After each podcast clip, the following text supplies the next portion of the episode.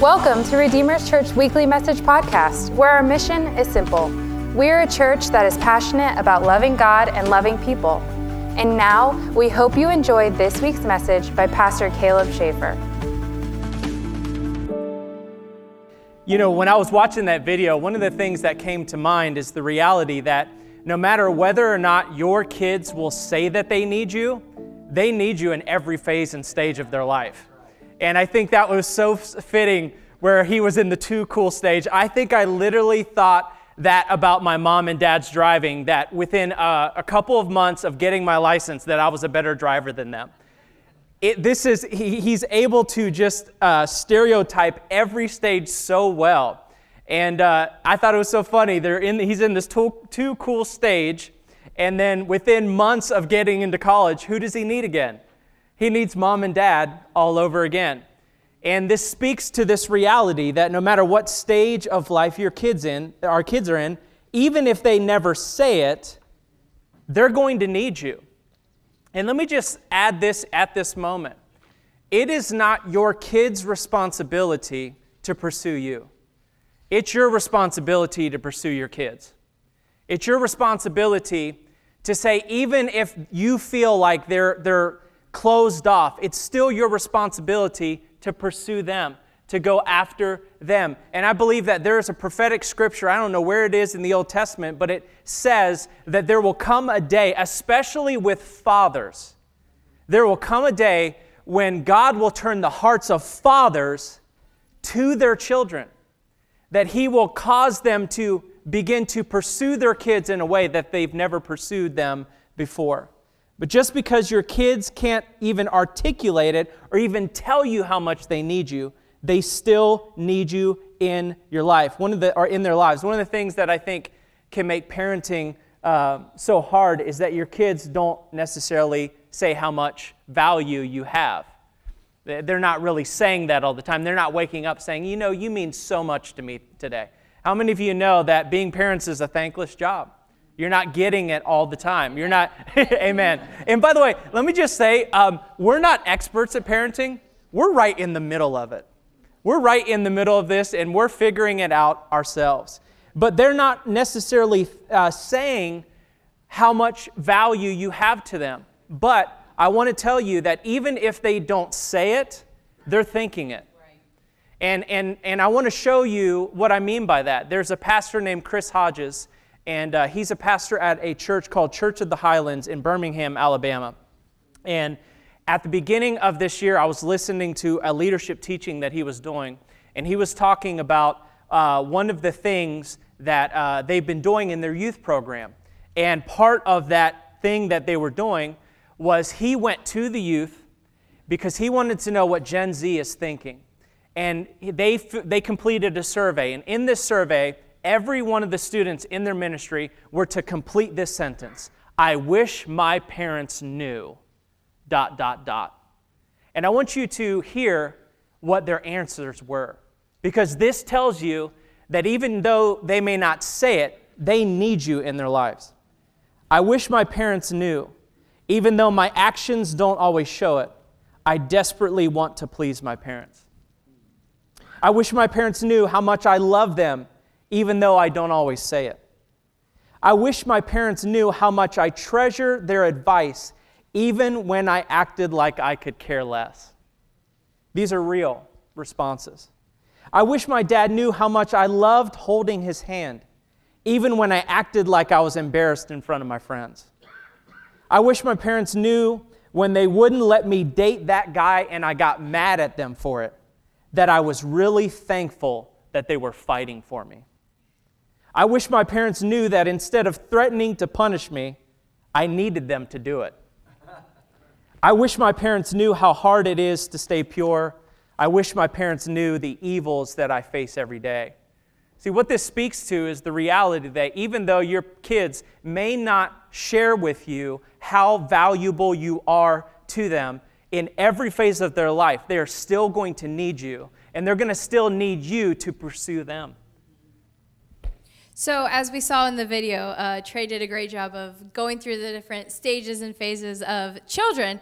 Um, and I think what we saw there is that children never outgrow the need of a parent. But what does change is what the need of the child has and the responsibility of the parent and how it changes um, as the kids age. Parents will always play a critical role and an important part of their child, no matter how old the child is. Mm. So, we're going to look at four different phases of parenting. We're going to break down what a kid needs and what the parent's responsibility looks like. So, the first one is the early years, the discipline years. These are from birth up until about five years old. So, the child needs control. Can I get an amen? Children need to learn that there are both boundaries and consequences. These are the years of who is in control must be established. This becomes especially critical from about three to five. We all know we say those terrific twos. Um, just wait till you get to the fives, the testy fives. um, anyways, those, those the child is they're testing because they're actually asking who's in control. Are you in control or am I in control? Mm. And they're they're in a in a way that they can't verbalize. They're asking who is in control here. So the parent's responsibility during these early years is consistency. Okay, so has anyone, what's the key to real estate? Does anybody know? It's location, location, location. Okay, what's the key to parenting in these early years? Consistency, consistency, consistency. consistency. consistency. Yeah. Say that three times. Consistency, consistency, consistency, It's like exhausting just saying the word three times. it is exhausting during this stage of consistency. The parent needs to be consistent. Um, consistency between like what I say and what I do, but also between husband and wife. Yes. I love it. Zeke is like such a master miner, oh, okay? Yes. Because like yesterday, uh, Caleb said no video games. So he he stands here and he waits for daddy to go around the corner. He goes, "Can I play video games?" Like real quiet. I'm like, what? Play? I'm like, why? What did daddy say? Never mind. Like he just knew, right? He knew that daddy was gone, um, and he didn't want daddy to hear because daddy would have been like, "Boy, I already told you, you're done with your video games." But consistency is key in these early years. Proverbs 22 6 says, Train up a child in the way he should go, and when he is old, he will not depart from it. So, like, train them up know the, the rights and the wrongs, um, but yeah, we will get to more of that later. But what I love about this verse is it says, train up a child in the way he should go, referring to that child. So each of your children are individuals, mm-hmm. they're different, they're specific, they have special DNA from God, and it does make parenting more challenging because what works for one kid does not work for the other. Yeah. And it would be so easy if here's all your kids and they all will be exactly the same, but that's not true at all, which is why consistency matters. Can I say something real quick? Yes. you know, when I think about uh, consistency, I think it really ties into the, the marriage messages that we've heard the last couple of weeks because you can't be consistent in this phase of their life if you're not communicating with one another. Right. And I learned early on one of my greatest weapons with my kids was to say, I need to talk to mom about that. Right. And not just give in to whatever they wanted. And it was, it was a way in which I got out of having to make a decision in the moment, but it was also mutually beneficial because then I could come to Allison and we could get on the same page so we know we know what we are doing in this moment with this specific situation. Otherwise the, the, the other result is this is that you're consistent you're just inconsistent. You are consistently inconsistent. And your kids have no problem manufacturing and manipulating you to get a divided house. As long as the divided house gets what they want they're they're so testing you, who's in control here. Absolutely. Am I in control or are the parents? It's establishing that authority in the household. And there's nothing I enjoy more messing with my kids than when that's my response and they're like, "Dang it. I couldn't get dad. I couldn't use him to get what I want."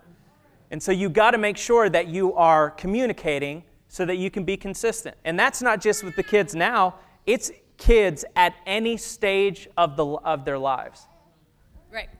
Um, in Proverbs 23 12 through 13 in the Passion Translation, it says, Pay close attention to the teaching that corrects you, mm. and open your heart to every word of instruction. This is my favorite part. Don't withhold appropriate discipline from your child. Go ahead and punish him when he needs it. Don't worry, it won't kill him. Mm. Some says it says don't spare the rod, spoil the child. But what that's saying is like you're not. Yes, it may hurt in the moment, but in the long run, you're really saving your kid. Absolutely. They are asking you, what are my boundaries? Where is it safe? And if it gets crossed, what will my discipline be? Consistency is key. Okay, number two in the phases of parenting or of children is the training years. This is about from age 5 to 12. Now, they can overcross a little bit, but specifically, this is the uh, years where your child is gaining understanding. This is the why, the why. Don't yeah. do that. Well, why? And it's not like the little kid, why, why, why. It's like they generally, there's a part of their brain where they are starting to uh, like wonder and, and um, want further explanation, I guess. And because I said so, although it's really easy, does not really pay off in the long run. Yeah.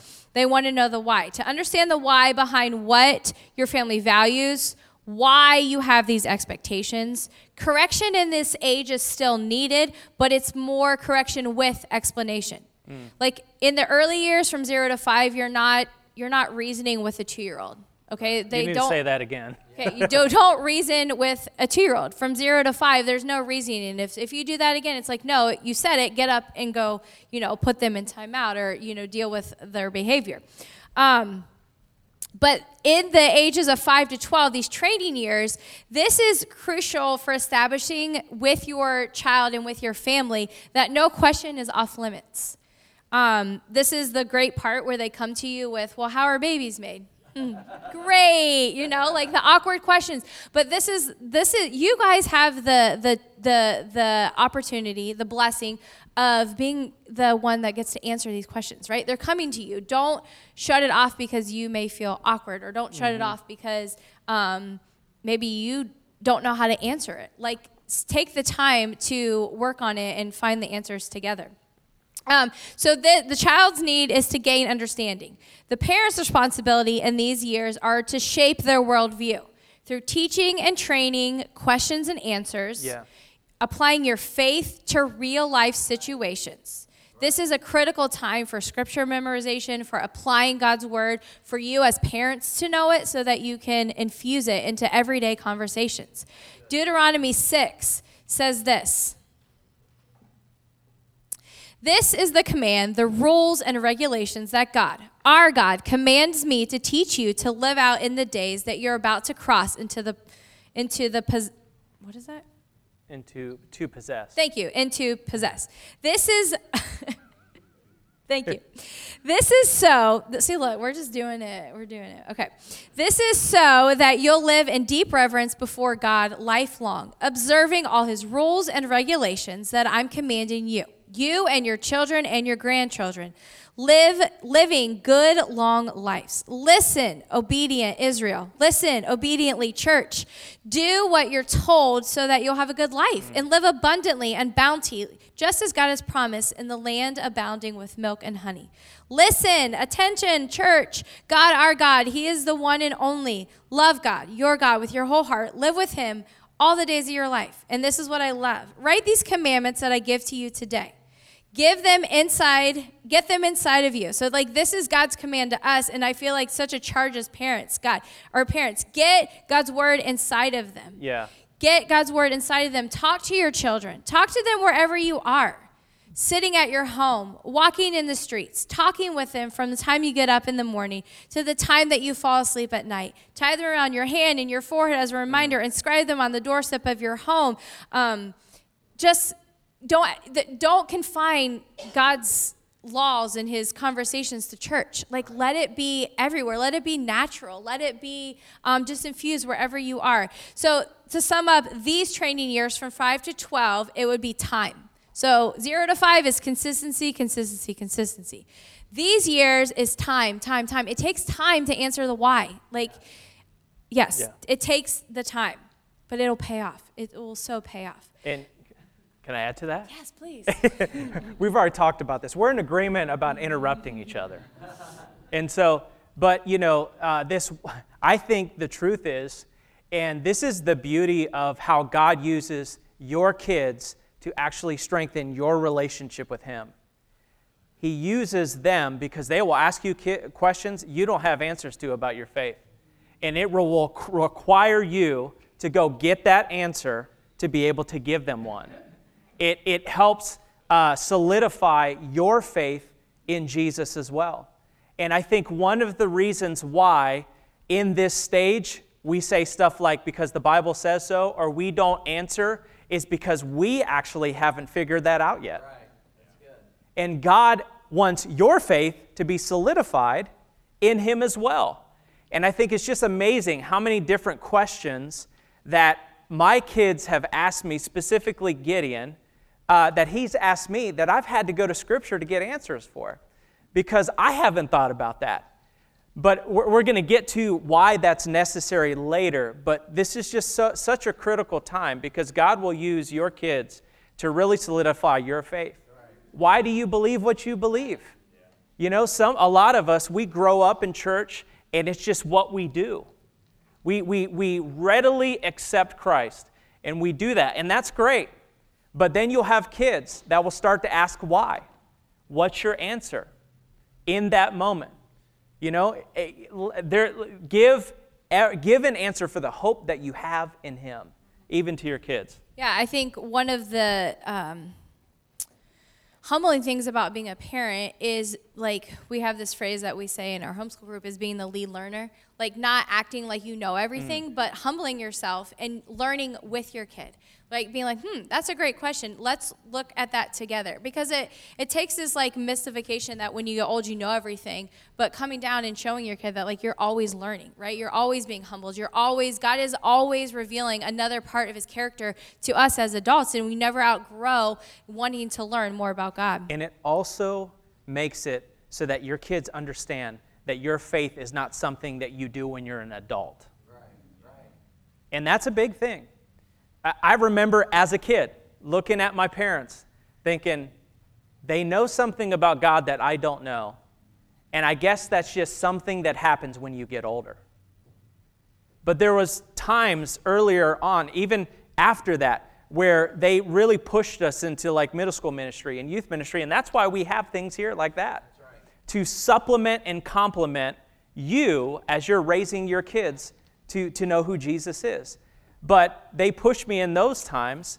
And what I found out, especially in middle school, is that, wow, I can have a relationship with Jesus Christ for myself. It's not something I get to when I'm an adult, it's for every stage and phase of their lives.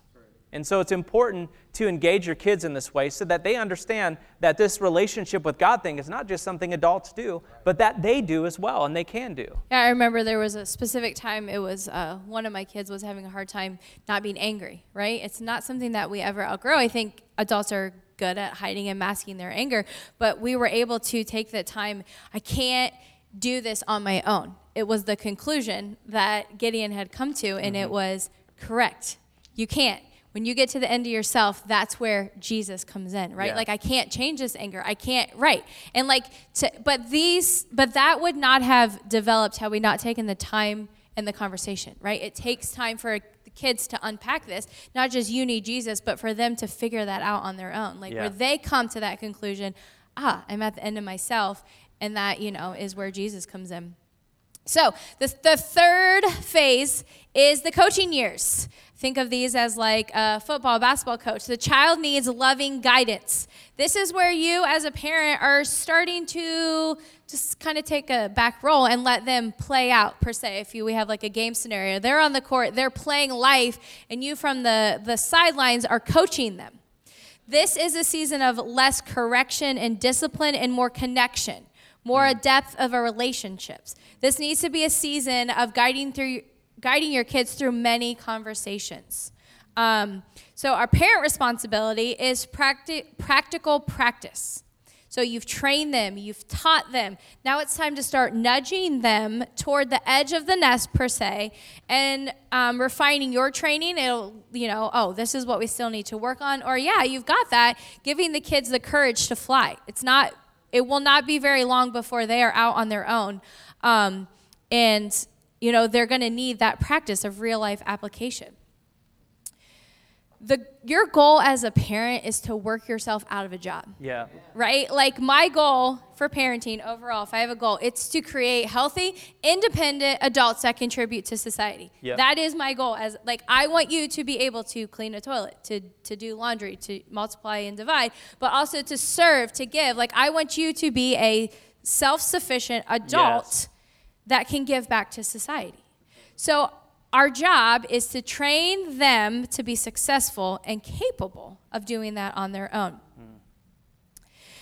Psalms 127, 3 through 5 says, Do you see that children are God's best gift? The fruit of the womb, his generous legacy. Like a warrior's fist of arrows are the children of, vigor, of a vigorous youth. Oh, how blessed mm. you are, parents, when your quiver is full of children. So, the analogy is talking about a warrior that has arrows, and you're spending these first 18 years shaping, creating, sharpening these arrows so that you can then propel them right to, to go out and make a difference right? They're going to land somewhere. Where your child lands are they going to be able to do what god has them to do mm.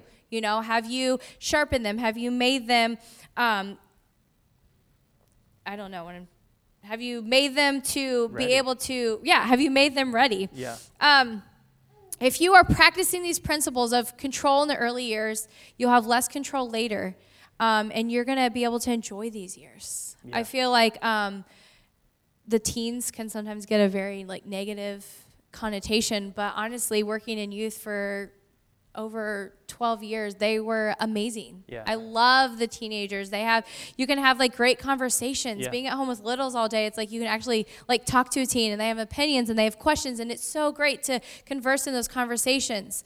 Um, parents the, this, these years are summed up as talking talking talking talking talking and it's always going to be not on your time not on your time not on your time. It's always going to be for whatever reason teen teen clocks at about 11:30 or 10 they're like hey i'm ready to share my deepest feelings inside. And parents are like i'm done.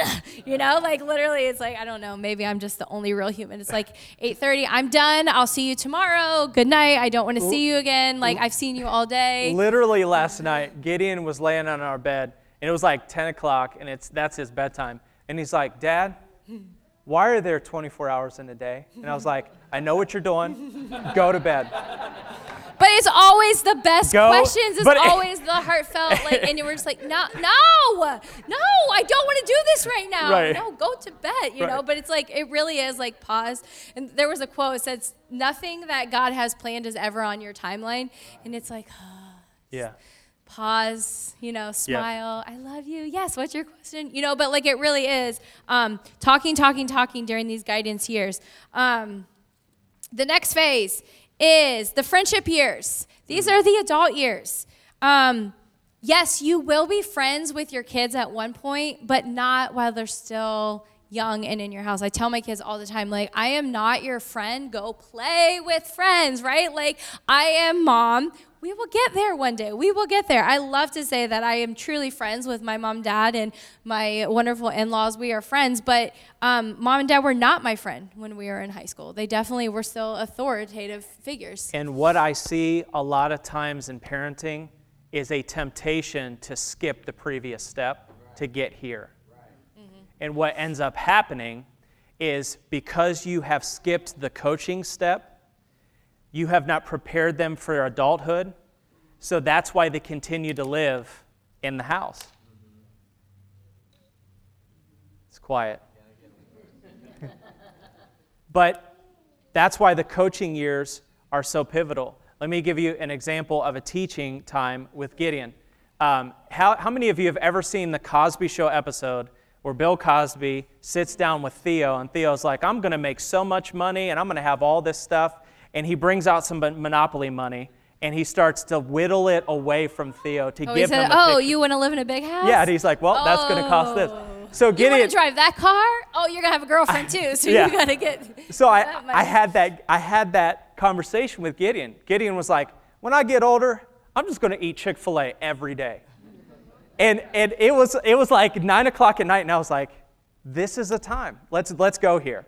I'm like, all right, Gideon, you want to eat Chick Fil A every day? How much do you think that's going to cost?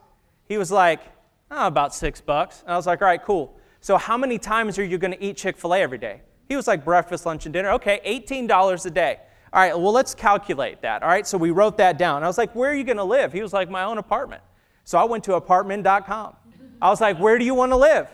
I'll, he's downtown. He's living downtown. And I was like, okay, cool. no, cool. he's living downtown yeah. behind Cooper Stadium yeah, or yeah. Huntington Park. And so. I was like, okay, cool. So that's going to be about $2,300 a month. What kind of car are you going to drive? He was like, a Tesla. Fantastic. awesome. Okay, so that's about a $65,000 car.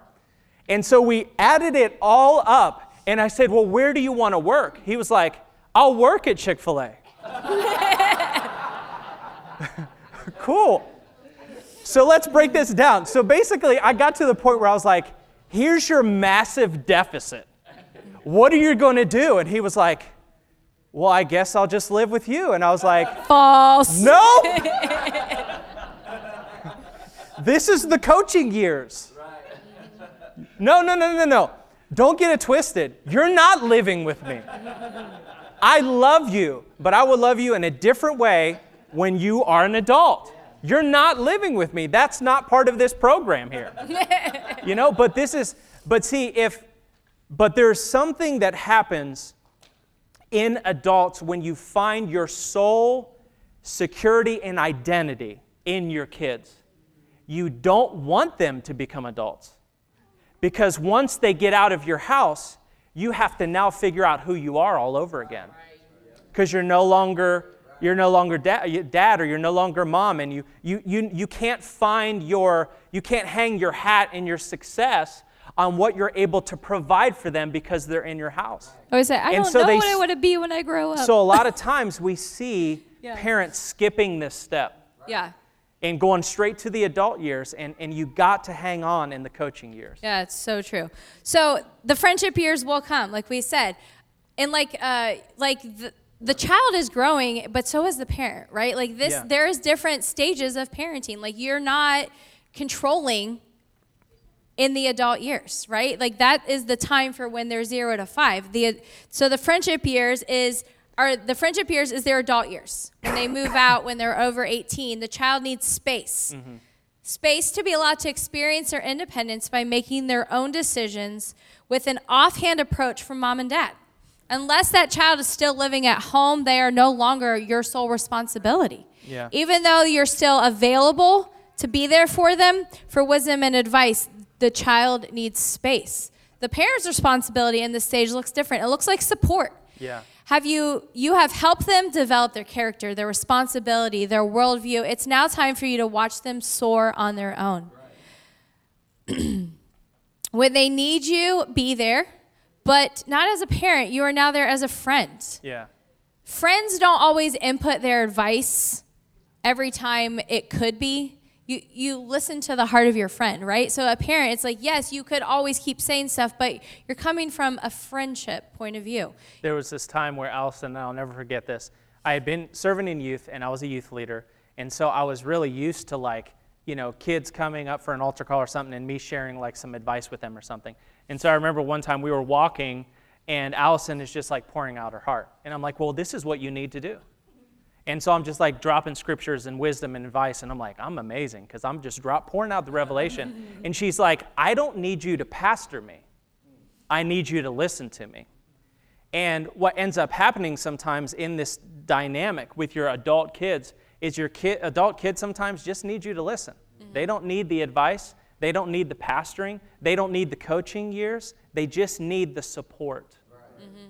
right? Yeah, I mean, there, are, there will be times like, what do you think? That is your cue. Yeah. Yep. Well, you ask, here goes. But sometimes we as we just want someone to listen to us, right? And knowing that our parents um, can be a safe place for that. Uh, once your child reaches 18, think about this they are now also your brother and sister in Christ. Mm.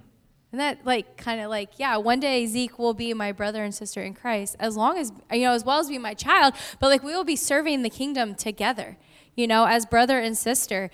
Um, my goal, my hope mm. is that one day I c- raise up my kids that I will that they will be people that I will want to be friends with one day. Right? They will be giving, they will be thinking of others, they will be caring That is the goal, right? So, to sum up this season, it would be space, space, space. Yeah. So, we have consistency, consistency, consistency, time, time, time, talking, talking, talking, space, space, space. The seasons of childhood are demanding, but they're also changing. They're changing for the child and they're changing for us as parents. Um, so, what, where are you at in this? What is your primary focus of the season? By raising our children through these lenses, these are intentional categories. Mm-hmm. It helps us as parents to have a mental roadmap to how to get from point A all the way to point Z, right, where they are grown adults, to help prepare them for the world. So, to maximize our impact as parents, we are going to talk specifically over this week index about intention being intentional. Being intentional. Inten- yeah. How do I say it? intentionality? Intentional or intentionality. Yeah, yeah. thank you. Um, a well-known pastor was asked. He had a big church, and they were asking how. What's the biggest lesson that you've learned for your family? And he said that it's about being intentional. What you focus on, you give your best attention to. So once again, like if we're going to maximize, maximize um, our impacts as parents, then we're going to have to be intentional in our parenting. So, what does it mean to be intentional? Well, to, to be intentional is to be purposeful in what you do as a parent. To be purposeful in what you do as a parent. Now, I know that seems like a lot of common sense, but just because you're a parent doesn't mean that you're parenting with purpose and intention. Right. Okay, that, uh, let's, let's be very real. Um, some parents are simply DNA donors. Okay, they're not perp- they are not parenting with purpose and intention. They gave life to their kids, but they aren't, aren't a part of their kids' lives. There are parents that live in the same home as their children, but they aren't even present. I saw this uh, in high school. Uh, one of my good friends, we hung out all the time, and a lot of times I would go over to their house and I would hang out. And uh, in that house, there was a front office, and that's where their dad was every single time I was at the house. It didn't, know, it didn't matter what time of the afternoon or the evening or the weekend I was there, he was always in that room. And it was like, that's his room, that's his man cave, leave him alone. Never, I never saw him come out and even interact. He was there, but he wasn't even present with his kids. See, this is what I like to call default parenting. What is default parenting? Default parenting is doing the bare minimum just to get by. I'm going to give you food, I'm going to give you clothes, I'm going to give you some toys, I'm going to give you a place to sleep. I've done my job. That's it. It's the bare minimum. It's interesting because uh, I have this iPhone and I've added apps to this iPhone. I have tailor made it for, for my preferences, and I've got a whole bunch of, of different things on here. But if I go into the settings and I res- reset it to its factory settings, guess what's going to happen? It's going to do the bare minimum. It's going to default to a factory bare minimum level of, of use. That's what parenting is when you're just default. You're just doing the bare minimum when it comes to your engagement with your kids. When you default uh, parent, you do bare minimum, and here's what happens you often find yourself in a reactive state instead of a proactive state. Here's an elephant in the room. I often wonder how, how much proactive parenting was going on in a household if the, the, the, what I see is constantly fixing issues because that's what ends up happening is that there's, there's a constant reaction instead of proactivity. See, when you're present and you are engaged and you're purposeful and you're intentional, what you end up doing is spending time avoiding problems rather than fixing them. Right. If you've got a car and you know your oil change needs to be changed every 5,000 miles, but you choose to just do the bare minimum and change it every 10,000, guess what? You will spend all of that time with that relationship with that vehicle fixing problems instead of avoiding them. This is often what happens in parenting is that when you're just doing the bare minimum, you end up having to address issues that could have been fixed by just avoiding them in the first place. And so you got to be purposeful and intentional. See, one of the things that is common with default parents is that they're often primarily preoccupied rather than present. And how many of you know preoccupation is not something that just comes out of nowhere? Sometimes it does, but other times we choose to be preoccupied. We choose it. And so they're, they're preoccupied rather than present. What does that mean? It looks like parenting from behind your iPhone. It looks like uh, parenting with your focus on the TV or the computer. It's being there, but it's not being present. And let me give you an example. I can't tell you how many times, and, and, and I'm not speaking, I am not perfect in this area. This is convicting me. Because there have been times where the kids are talking to me, and I'm literally zoned out here, and I'm like, yeah, okay, buddy, yeah, that's great. That's what preoccupied parenting looks like. You're parenting from, from behind a intermediary, and you're not able to truly connect with your kids. Can I interject? Yeah, here? absolutely. Yeah. So, if you were born after 1985, raise your hand. Born after 1985. Okay. So, why are we so preoccupied? Yeah. So, the year that I went to college was the very first year that Facebook was invented. And it was invented for people who had uh, college accounts so that you could connect with your friends from high school as you all went to different colleges. So you had to have a like dot OSU, dot Ohio U, mm-hmm. like you had to have a college uh, email to be able to get on Facebook.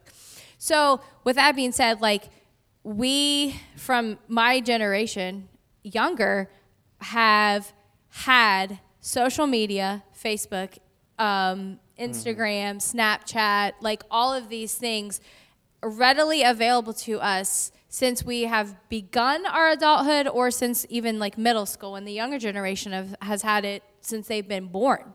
And so what that has done is it's infiltrated our psyche to be all about us. Yeah. Right? Like it is all about us. It's selfies. It's let me post what I'm doing. Let me highlight my reel. Let me show you the best side of me. It, but it also has caused me to be entertained. Oh, I don't like that. Let me just keep scrolling. Oh, that's not uh, that's not entertaining. Let me move quicker. Mm-hmm. You know. And so, but what that's done um, from a parenting perspective is that has uh, made us. Uh, very selfish, mm. right? It's become all about me. It's become what do I want? Where am I looking? Where am I getting my attention? I was, um, and, and, and I want to speak to this because there are some amazing things about having a phone, and then there are some things that are absolutely terrible about it. Mm. Uh, one of the amazing things is I have hundreds of videos and photos of the kids, um, and that's a benefit. But I really felt convicted when we were putting this together because um, we, in 2009, we went to Europe. And one of the things that we did on the trip is um, I took a video camera. And I took the video camera because I didn't want to miss anything on the trip. I wanted to uh, make sure that I could capture every single moment. But the problem with that is that I actually didn't experience any of the moments. Mm-hmm. Because I was so focused on remembering the moment, I didn't even experience the moment. Mm-hmm. And I see that with this. A lot of times we want to take pictures and get videos and capture every moment, and we're not even experiencing it. Yeah, and it's not to be like condemnation at all. Like no. that's not what I'm saying. I'm just the reality is is this is what we are used to, right? This is what we've grown up with. This has become our norm. And is it's like when we pause and know that it gives us more encouragement to maybe be aware of it and fix it right? To yeah. not always be there. Just because you're posting pictures of your kids doesn't mean that you're with your kids. Just because you're posting videos of what they're doing does not mean that you have s- sat there and interacted with your kids. Yeah and my i guess my encouragement is allow more memories to live here than here. Right. mm-hmm. let them live here Because when they're here, you're fully immersed in the moment. When it's on here, you're trying to live it later instead of living it in the, in the, in the moment. And so we got to make sure that we're not preoccupied. And here's the danger about being preoccupied. Now, let me just stop right here. Um, can we all acknowledge, just in the brief moments we've already talked, parenting is overwhelming. There's a lot to it, it's dense. Yeah. Okay, there's a lot to it. And, and, and, and when we're sharing these things, we're not sharing them from a conviction standpoint. We're sharing them from a, these challenge us. This is just the reality. But I want to really encourage so many of you, especially if you're younger and you would identify with just these things that we talked about with the phone and everything. Um, the danger of being preoccupied is that your kids are being parented by other things. Right. Yeah. See, when you're preoccupied, your, par- your kids are being parented by TV, they're being parented by video games, they're being parented by social media. Let me just ask you a question for the younger parents in the room. Have you been preoccupied to the point that you don't even know the content of what your kids are watching? Right, just because There's it's G on Netflix or does Disney not Plus. mean There's that been it's, times where, where sorry, I'm, I'm just getting passionate, but there's been times where, the, where, where there's a show that we've, we've accepted, but then there's an episode on, and I'm like, what in the world is this? And it's like, we're not watching this anymore. But when you're preoccupied, you miss it. And here's the reality your kids need to be parented, so they will find someone to parent them. Mm-hmm. If you're preoccupied and you're not present, this is what happens. They're being parented by video games, by social media, by YouTube, by their friends and their friends' parents. Uh, you know, props to Aaron Coolidge because uh, one of the things that I wanted to make sure of is that Gideon is not uh, exposed to pornography at a young age that I'm not aware of the way in which he could do it. And so I asked him about on Xbox. You know, here's the truth about Xbox and video games and all those things. Um, they, they're online and they've got their friend list, but any person at any point can send them a message. And so I wanted to make sure, and I talked to, uh, to Aaron. I said, how do, you, how do you do this? And he showed me how to do it um, because I'm like the first year of millennial, so I still got a little bit of like Gen X boomer in me. Um, but I was like, how do you do this? And he walked me through it because I'm like, this is a place that I could see this happening, and I'm not going to allow any foothold to take place in Gideon's life. Yeah, way. I mean, it can be really overwhelming, but yeah. we have to be aware that the devil is out to steal, kill, and destroy our children. Yeah. He wants them. Why do you think the whole, the tide of America is after young kids. And I'm saying all of this to say do not underestimate the role that you have in your kids' lives. Pastor Tammy uh, talked about this last week. She said, I used to tell my kids that if I don't have their eyes, then I don't have their heart. And when she said that, the Holy Spirit spoke to me and said, Caleb, it has been turned the other way around. It is now that your kids don't have your heart if they don't have your eyes. They don't have your heart if they don't have your eyes. If your eyes are here or on the TV and you're parenting preoccupied, they don't have your heart. You can't lie to your kids, they don't have it. The best inheritance a parent can give his children is a few minutes of undivided time and attention each day. Just yesterday, Z came to me earlier this week and he said, Dad, I want some special time. And they're all they're all in competition. I, and it's like if I have one on one undivided time with one of the kids, then the other two feel super salty and they're all like annoying. They're like, when are you have it with no, me? It's, it's like, because shut up, have, I just had it yesterday. You have a family whose love language is quality, quality time. time. Everyone's yeah. love language is quality time. so they all want that one on one attention right. so, with just that person. So I was, time. I was looking at my schedule and I was like, Zeke, this was earlier this week. I said, Zeke, I don't think we can have that, that quality time until Saturday. And he's like, okay, Saturday, cool. So what does he do? He goes to Allison, he puts it on the calendar. we have a calendar in the living room, daddy special time. He woke up on Saturday, he was like, we're having special time. And I was like, I kind of forgot. but, but okay. And so I'm like, what do you want it to be? So he goes up in his room, and we, uh, he's got a Nintendo Switch. He's low key a child prodigy. Like, it's kind of scary um, how he just beats things at five. But this was the funniest thing ever. So he's like, I want to play the Nintendo Switch in your room. And before he said that, he was like, hey, when I get older, I want all this in my room. It's like, what do you mean? He was he wants a 65 inch flat screen TV in his room with this game system and everything. I was like, you're not going to have that. But we can go to your room, we can shut the door, and me and you can play video games together. The problem was we have no TV in there. So we're sitting on the floor, I'm on my knees looking at that Nintendo Switch screen, propped up on, on, on the carpet, and I'm like, my, my legs are going numb. like it's, it was a struggle. But you know what? It was a solid hour in his behavior just from that undivided time was incredible next, yes, yesterday. Why? Because I wasn't preoccupied. I was present in the moment. We were bonding, we were having that time together. The best inheritance a parent can give his children is just a few minutes every single day of their lives. I think it is hard for us to view children as a blessing when culture is screaming that they're a burden. Mm. They are a blessing. Sometimes I have to remind myself of that every day. My children are a gift, they're a blessing. Yeah. Children are a blessing. Sometimes you have to speak it until you believe it because you're bombarded with children are a burden. You know, in this like all about me culture, oh, I have to stop what I want to do and help somebody else. Mm-hmm. Right? Like we're not culture is not out to serve others, right? If you want to be more like Jesus, have a kid. Okay, because yeah. it makes you so refined. I am on my knees, Lord.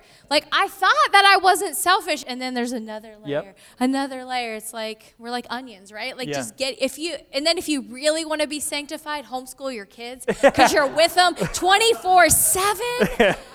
Oh. oh, man. But kids are a blessing, and we have to believe that. They are not a burden to us. Yep. You view blessing and burdens completely different. Yep. You do.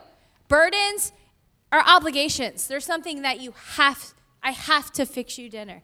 I get to fix you dinner. Yep. I get to give you a bath. I get to love you instead of, oh, I have to do that again. Yeah. And it is, and I hate to say it, but we are s- swimming upstream in culture, viewing children as a blessing yep. and not a burden. Yep. Um, you know, when I think about that, uh, I see Jesus rewriting the script on the value of kids, and I see that in Matthew chapter 19, verses 13 and 14. Uh, it says this it says, Then some children were brought to Jesus so that he might lay his hands on them and pray. And what did the disciples do? They rebuked them. The Jesus children. said, they rebuked, rebuked the, children. the children. But Jesus said, Let the children alone and do not hinder them from coming to me, for the kingdom of heaven belongs to such as these. How was he rewriting the script? Well, in Jewish culture, and we actually see this carry over in American culture. How many of you were raised in a time where the living room was off limits? It was the parent room, right? Or there was a special room where parents would meet with their friends, and you couldn't go into that room. It was kind of the, the room. The formal room. The, the formal room where adults have conversations. There was, say what? Yeah, but I saw that on TV, you know, but it was a cultural thing. Well, in Jewish culture, like until you became a man or until you entered into adulthood, you were seen often as the inconvenience. As, as a, don't, don't, don't bother us right now. And why did the disciples rebuke the kids? They did not rebuke the kids because they thought that the kids were an inconvenience to Jesus. They rebuked the kids because the kids were a burden to them. And Jesus was rewriting the skip, or script. They're not a burden. They're not, uh, not an obligation. Matter of fact, go ahead and part the sea and let them come to me. Because they're not an obligation. And so we can't treat our kids like an obligation because parenting is a calling. Right. And here's where we're going to, to wrap it up parenting is a calling.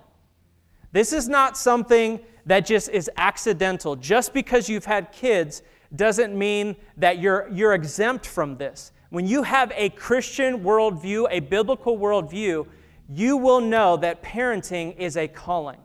It is something that God commissions you to. Now, here's why parenting is a calling parenting is a calling because your kids have a calling.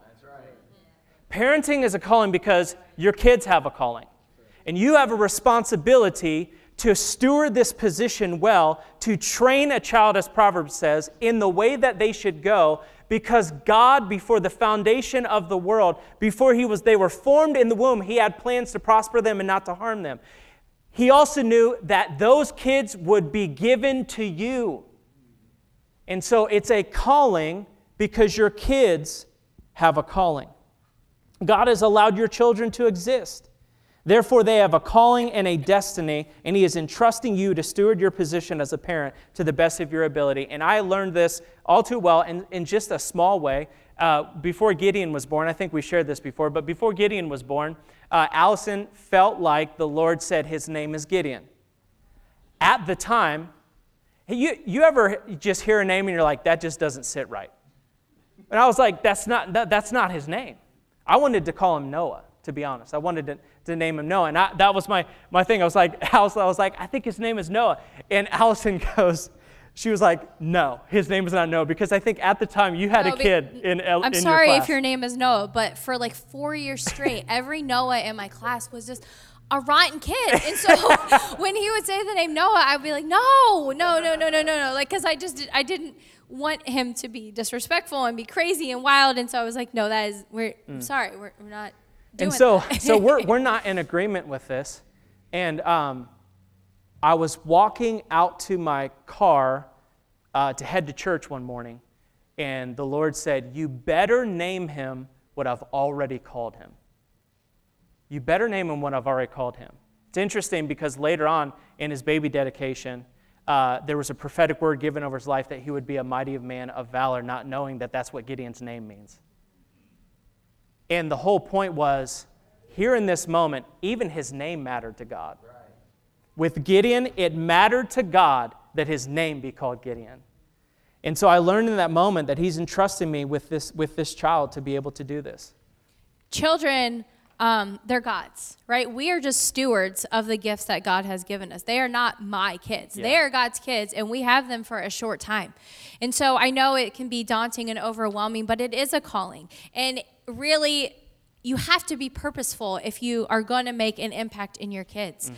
In Genesis 1:28, it said not just to be fruitful and multiply, but it said to fill the earth and subdue it. That means to train to yeah. train, to um, oversee, to command. You're to train your kids how to walk in authority under God. Yeah. Proverbs 22 6 says, Train up a child in the way should they should go, and when they are old, they will not depart from it. Joshua 24 15 says, For as for me and my, my house, house, we will serve the Lord. Yeah. See, all of these things have one thing in common is they require us to be intentional and purposeful as we train our kids. So, if we're going to be intentional and purposeful, what are the ways in which we do that? Well, that's going to be next week. It's going to be next week. But I just want to end with this really quick. Um, parenting is an amazing honor. It is so challenging, it's so exhausting, but I can tell you that the joys outweigh the exhaustion, the, the laughter, the uh, purpose, the significance. I, I love watching Gideon play baseball. You know, it's like that is that just outweighs the challenges and the difficulties and the things that you have to overcome. Um, you may have been, but, but what I want to do at this time is I, I really want to pray um, for some of our parents. There, there may have been a time where you've been like purposeful and present, or you've been intentional, engaged, but you found yourself in the season of your life kind of going back to maybe like a default parenting type thing. And really, this, I know that this could be easily thought that it could apply only to people with kids in the house. But I want to encourage you that even if you've disengaged from your adult children, to re engage. Um, so you've been, there have been times maybe where you've been purposeful and present. Uh, you've been intentional and engaged, but you found yourself just kind of doing the bare minimum. And the truth is, is sometimes it's selfishness, sometimes it's a lot of different things. Other times it's just you're worn out. You're just tired and you feel like you can only give the bare minimum. But I want to encourage you with the scripture, Nehemiah 4. Nehemiah 4 uh, God told Nehemiah to, to share this when they were rebuilding a wall. He said, Then I looked, as I looked over the situation, I called together the nobles and the rest of the people and said to them, Don't be afraid of the enemy. Remember the Lord who is great and glorious. And watch this and fight for your sons, your daughters, your wives, and your homes. Parenting is tiring, it's going to be exhausting, it's challenging, and it's overwhelming, but God is great. His grace is great. And I urge you this morning to fight for your home, to fight for your kids. You may be tired, fight for them, fight for your family, fight for your kids. Adhere to the same instruction that Nehemiah shared with them rebuilding the wall in your family. So if you're here this morning and you just find yourself doing the default, you find yourself just exhausted, I want you to just be honest because we're going to pray for that. We're going to minister to that. Also, I feel like the Lord, like, yeah. as there's different stages of kids, there's different stages of parenting. And um, it can be awkward for us as parents even as we switch from the different seasons. Yeah. you know it's easy when you're younger you get into those training correcting years and we're moving into the like coaching sideline you know? And it's like we're doing both really. Yeah but it's yeah. so different and it can be awkward. And so like for me today like i want to receive prayer that i would have wisdom even as uh, my kids are changing i'm changing right? And i'm changing in different seasons. And so maybe there's parents here that you now have adult children and that's a new season or you're fresh you know, like we're all yeah. learning and growing. And so, um, just yes, if you're tired and you're worn out, but also if you just want wisdom, because change can be awkward and um, change isn't always fun, but it is a part of life. So just wisdom for the changes that we're going through as parents too. Yeah. So if this really kind of speaks to where you are in any one of those phases with your kids, will you just stand? Thank you. Awesome. Awesome. Awesome. Okay, let's do this. Thank you. Let's do this. I want you to find someone, I want you to put your hands on them because this is part of the body of Christ.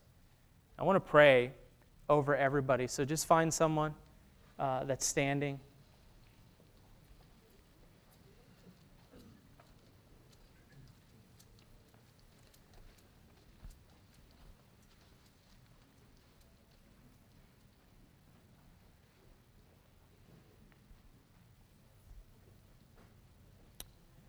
And I'm just going to pray. And then when I get done praying, I just want you to spend time praying with them as well. So, Father, Lord, you see the parents in the room that are weary, uh, tired, maybe frustrated. Uh, things have been going uh, a mile a minute, uh, things have been fast paced. And Lord, they're just worn out. You also see God, parents in the room that may be transitioning into different phases of parenting and it's uncomfortable and they, they don't necessarily know how to go about that. Father, for those that are fatigued, I just pray for a refreshing right now. I just pray, Lord, what I pray for is fresh vision. Fresh vision. I pray for a renewal of joy. I pray for life you know what I pray for, God? I pray for energy. I pray that you would give them energy. Give them, give them a grace that gives them energy. And Lord, I, I know that it's so easy and fatigue to be preoccupied. It can be so exhausting, and you want to just kind of relax and get a break. But Lord, I pray for endurance. I pray for the ability to stick through it. And Lord, I pray, I know that the days are long, but the years are short. And I pray that we would not abandon this time, abandon this critical stage of parenting to pour into our kids' lives. And even as Pastor Dwight has shared, that when he walked his daughters down the aisle, he had no regrets. I pray that these parents, God, even though it's tiring and exhausting, that they would be able to look back and say, I've done this without any regrets. I've, I've given it all. I've done everything that I know to do. And God, in the areas where there's, they feel insufficient and they don't know even how to approach it, I pray that you would give them wisdom. Give them wisdom. I pray that you would make your voice clear so that they can know what to say, they can know what to do. And Father, that it wouldn't just be about parenting, but it would be about connecting with the heart of their kids in what they do, Lord. So give them strength, give them energy, give them grace. And I pray that they would be able to run this phase of the race well. And Lord, I even speak um, over any form of any condemnation that they carry, any lies of the enemy that have been robbing them from being present because he has made them feel insignificant and unworthy and that they're not doing a good job. I pray, Lord Jesus, the truth that God sees you and He knows your story, He knows your situation, and He is with you every step of the way. I just speak, well done, good and faithful. Even on the days when you feel tired and you don't have anything to give, I speak, well done, good and faithful. And I speak over uh, mothers that you will be the mom that, that, that maybe you never had. You'll be better. I, I pray over fathers that they would, be, they would be just like Father God. And they would be able to parent their kids, and everything that they do would be a testimony of who Jesus is to their kids, Lord. So, Lord, we speak that over these parents. And Father, we just pray that they would be able to finish this season well. Finish the season well. In Jesus' name we pray. Amen. All right, so next week we're going to be talking about all of the intentional ways to parent. We love you guys. If you're visiting this morning, we'd love to talk with you. God bless you. We'll see you next week. Thank you so much for listening to this week's message. We hope you were challenged, encouraged, and inspired as you listen to this teaching from God's Word.